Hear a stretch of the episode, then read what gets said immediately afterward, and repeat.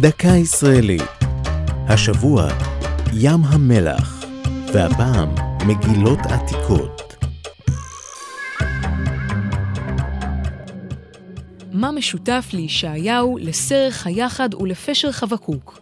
אלו מגילות שנכתבו במאה הראשונה והשנייה לפני הספירה, ונמצאו במערות מדבר יהודה. הן זכו לכינוי מגילות ים המלח. המגילות נמצאו בין השנים 1947 ל-1956 באזור קומראן, במישור הצפוני-מערבי של ים המלח. יש בהן כתבי יד מקראיים התואמים את נוסח התנ"ך המוכר, וכן כתבי יד המתארים אמונות ומנהגים של כיתות דתיות מימי בית המקדש השני.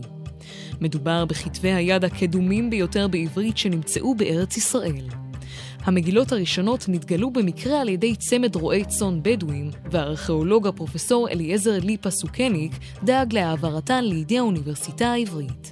בנו, הפרופסור יגאל ידין, היה זה שרכש ארבע מגילות נוספות, אחרי שקרא על דבר המכירה במודעה קטנה בעיתון אמריקני. בין הכתבים שנתגלו בולט בחשיבותו הנוסח המלא של ספר ישעיהו. למעשה, במגילות ים המלח נמצאו קטעים מכל ספרי המקרא, מלבד מגילת אסתר. ב-1965 נחנך בירושלים היכל הספר, מבנה ייחודי המיועד לשמירה על שרידי המגילות, למחקרן ולהצגתן לציבור. זו הייתה דקה ישראלית על ים המלח ומגילות עתיקות. כתב נדב הלפרין, ייעוץ אלי שוקרון, ייעוץ לשוני הדוקטור אבשלום קור.